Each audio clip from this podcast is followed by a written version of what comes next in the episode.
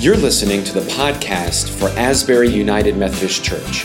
Join us every Sunday for worship at 8:30 or 10:45. Find out more at asburybosier.org. Good morning. It's good to be with you on this special day in the life of the church, All Saints Sunday. Our scripture lesson today comes from John's Gospel, the 11th chapter, beginning with the 32nd verse. It'll be on the screens, it'll be online, and it's also in your Bible. Let us hear the word of the Lord. When Mary came where Jesus was and saw him, she knelt at his feet and said to him, "Lord, if you had only been here, my brother would not have died." When Jesus saw her weeping and the Jews who came with her also weeping, he was greatly disturbed in spirit and deeply moved. He said, "Where have you laid him?" They said to him, "Lord, come and see." And Jesus began to weep.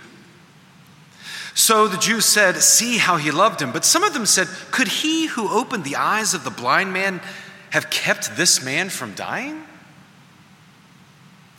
Then Jesus, again greatly disturbed, came to the tomb. It was a cave, and a stone was lying against it.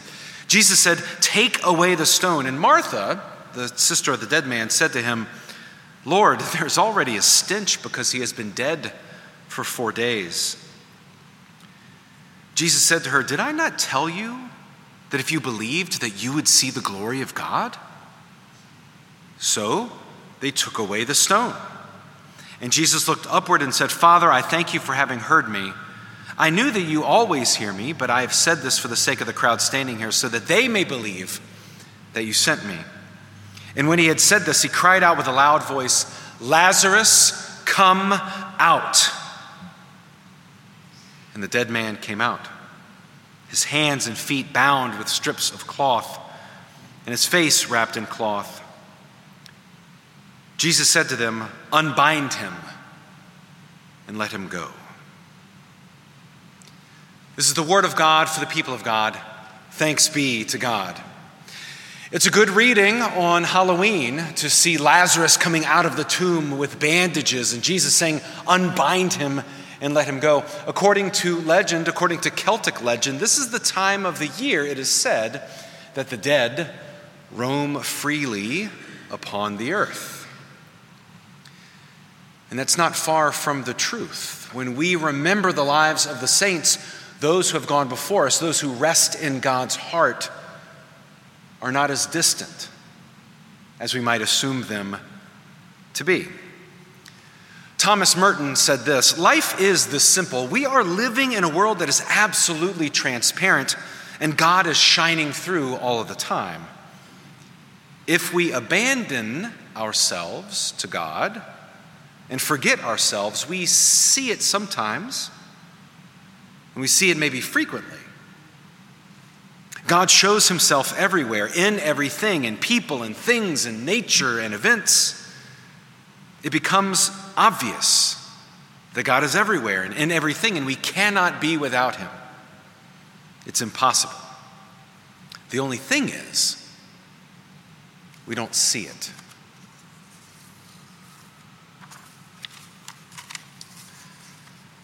On a day such as this, the line between the human and the divine is thin. As we recall and celebrate the lives of the saints, this church, our place, this holy ground upon which we walk, turns into a thin place where the line between heaven and earth is soft and porous and permeable. It becomes a thin place. The saints remind us that the work of the church far exceeds the span of one life. You know, we will look to the Apostle Paul, early in Paul's writings, 1 Thessalonians, in fact, which is the earliest Christian writing that we have. Paul is adamant that Jesus is coming back. Get ready. Jesus is coming. Don't worry about the ethics of it all. Jesus is coming. Don't worry about getting married. Jesus is coming. But when he gets to Romans, which is his latest writing, he says, you know, this thing that we call the church, this might be longer than I'm expecting it to be. This just might be longer than my own lifespan. This might be longer than our lifespan. And I find it fascinating that maybe one day in the future, people will be talking about today as being part of the early church. Indeed, how long is this story that God is trying to tell? Remembering the lives of the saints reminds us that the story is ongoing. Thousands of years old, thousands of years to come. I don't think the world is ending today. And if it does, call me a liar tomorrow. In this story, in our text, Jesus is blurring the lines between heaven and earth, the lines between the living and the dead. It starts like this, chapter 11. Now, a certain man was ill, Lazarus of Bethany, the village of Martha and her sister Mary. Mary was the one who anointed the Lord with perfume and wiped his feet with her hair. Fascinating.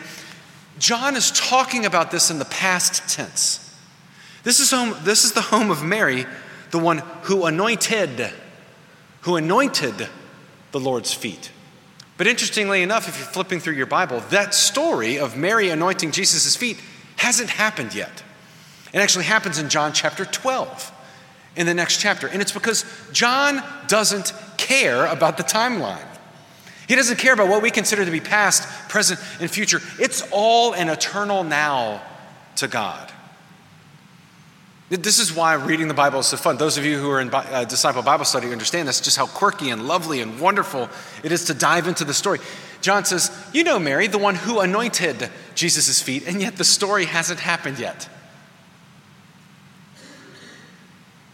When you're talking about creation, when you're talking about the world being a thin place, where heaven and earth is blurred, even time itself doesn't quite make the same kind of sense. So Mary and Martha sent a message to Jesus, Lord, whom you love is ill. But when Jesus heard it, he said, this illness does not lead to death. Rather, it is for God's glory, so that the Son of God may be glorified through it. Accordingly, though Jesus loved Mary and her sister and Lazarus, after having heard that Lazarus was ill, he stayed 2 days longer in the place where he was. Jesus hears that Lazarus is ill and chooses not to do anything. He chooses to stay, which means he would be getting a very poor report at the end of the year on the clergy forms that we have to submit. Lazarus is ill. I know what I'll do. I'll stay put. And he does. He doesn't move. We tend to think of Jesus as a problem solver. As long as you have Jesus, X, Y, and Z will be okay. Things will be in order. It's the Lake Wobegon, right? All the women are attractive, the men are hardworking, and all the kids are, I forget what it is. The women are strong, the men are good looking, and all the women are above average, right? If we have Jesus as part of our life, everything will then work out. Sometimes we think about Jesus as if Jesus is Superman. If things get bad enough, Jesus will swoop in, fix it, and then swoop back up to heaven to Metropolis until the next time we need him. Jesus is not a problem solver. Jesus changes the perspective of our problems. Jesus doesn't solve our problems. Jesus is not a problem solver. Jesus changes the perspective of our problem. In other words, Jesus, your friend is ill. He might even die. You need to fix this. What Jesus is saying is that death is not the problem. Did I not tell you that I am the resurrection and I am life? Jesus changes our perspective, because all of our problems are not really problems, are they? Just this week, I was at Church of the Resurrection talking about big United Methodist things that we're not going to talk about this morning. But when I got to the hotel, they could not find my reservation. I had the reservation number and everything.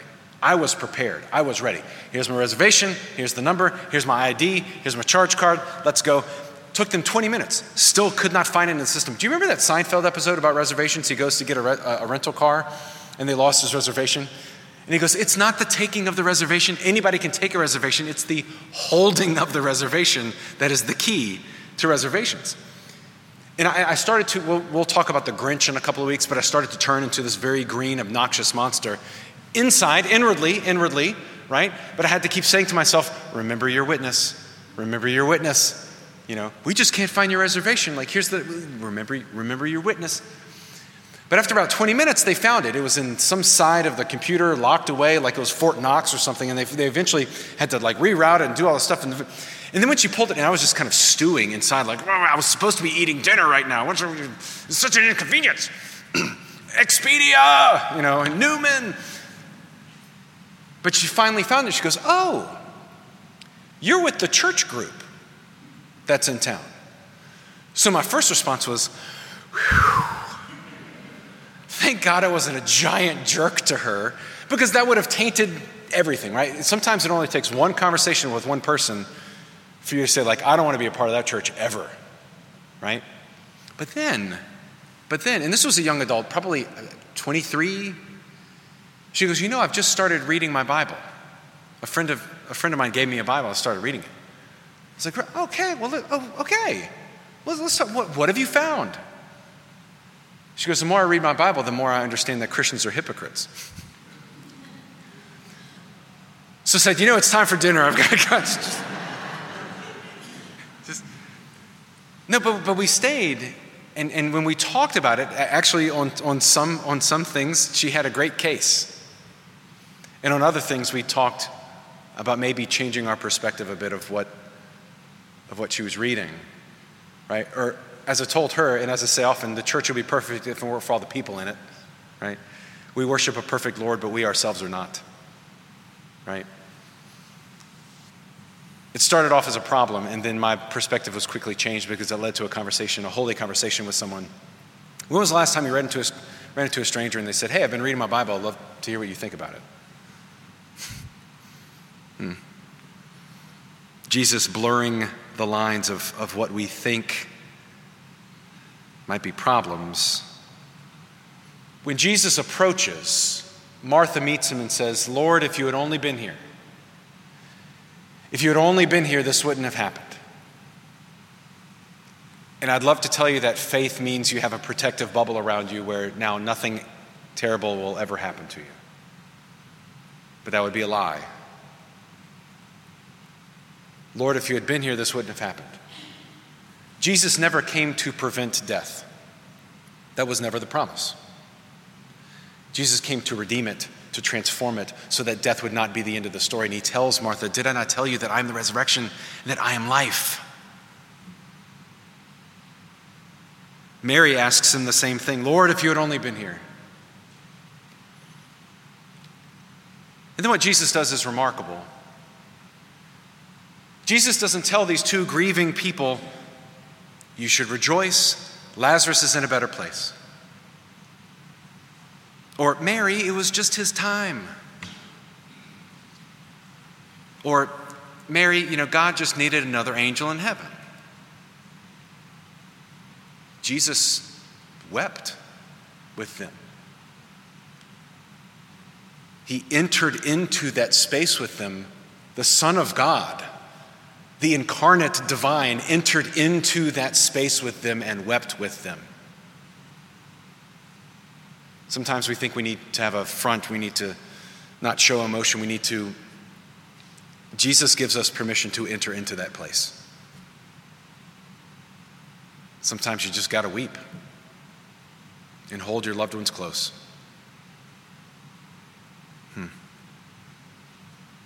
Christ is not about the prevention of suffering, but the redemption of suffering, giving it a holy meaning.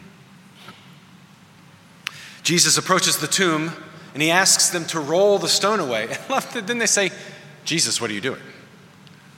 It's going to smell. Lazarus has been dead for 4 days. 4 days is important. 4 days in terms of Hebrew symbology, it means he is dead. The soul has left. He is gone.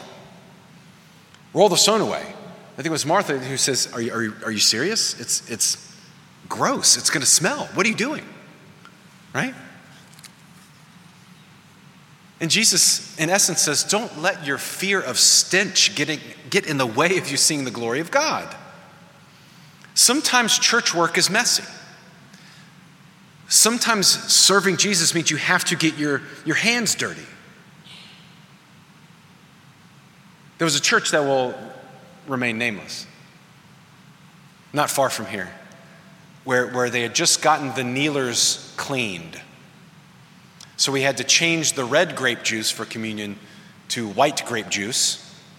And they used a glass pitcher. And we couldn't use the glass pitcher anymore. Have you ever seen white grape juice that has been poured into a glass pitcher? It looks like something you would drop off at Willis-Knighton to get there. It's just a little weird. So we had to change the container. We had to get a clay container so you couldn't see the juice that's in the thing. Sometimes communion is messy. Being in people's lives is messy.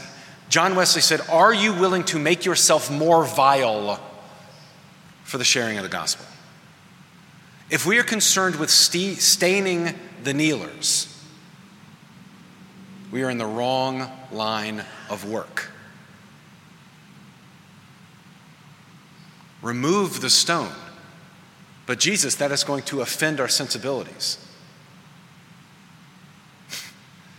Do not let your fear of stench get in the way of you seeing the glory of God. And then Jesus says, "Lazarus, come out." And the dead man rose. And then Jesus tells the crowd that is there, "Unbind him and let him go." He didn't ask Lazarus to unbind himself. Being unbound is the work of the community of faith. And as Christians, we are called to live unbound lives, not letting our sensibilities get in the way of serving, not our fear of getting our hands dirty get in the way of serving God. Unbind him, let him go. As Christians, we live unbound lives. What rules are you following? Is it the radical rule of love of God and love of neighbor? Unbind him, let him go. But then there will still be the Pharisees immediately following the story. The Pharisees plotted to kill Jesus. Even in the face of a miracle, there will still be those who want to silence it in the world. Why do the Pharisees want to get, what a remarkable, oh my God, Jesus just raised Lazarus from the dead. Well, if someone can bring your enemies back to life, you got to get rid of them. That is why Jesus was put to death in the Gospel of John, is that not even death would obey him.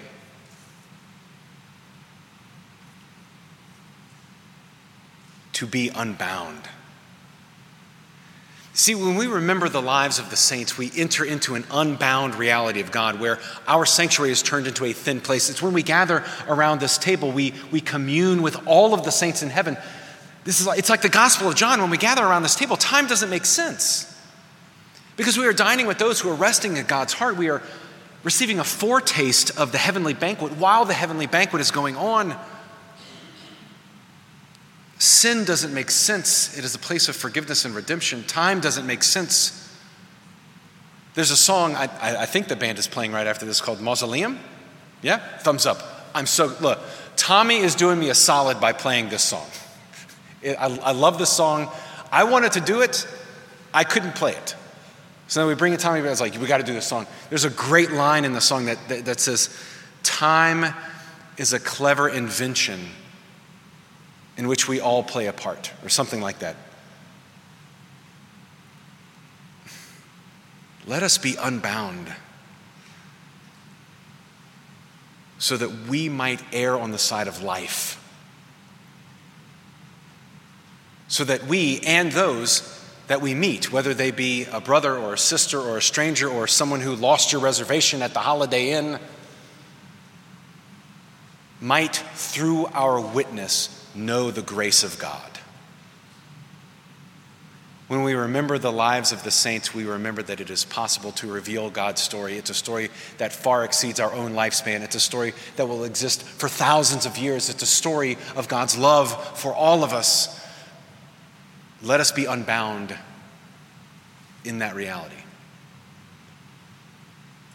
In the name of the Father, and of the Son, and of the Holy Spirit. Amen. Let us pray.